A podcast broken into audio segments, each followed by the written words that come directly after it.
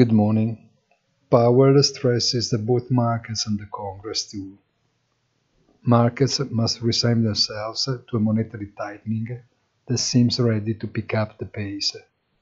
The latter to massive layoffs because of the possible recession and their inevitable political cost.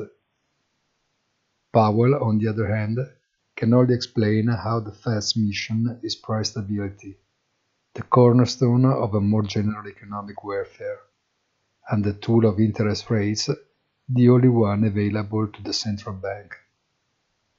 Wall Street wobbles.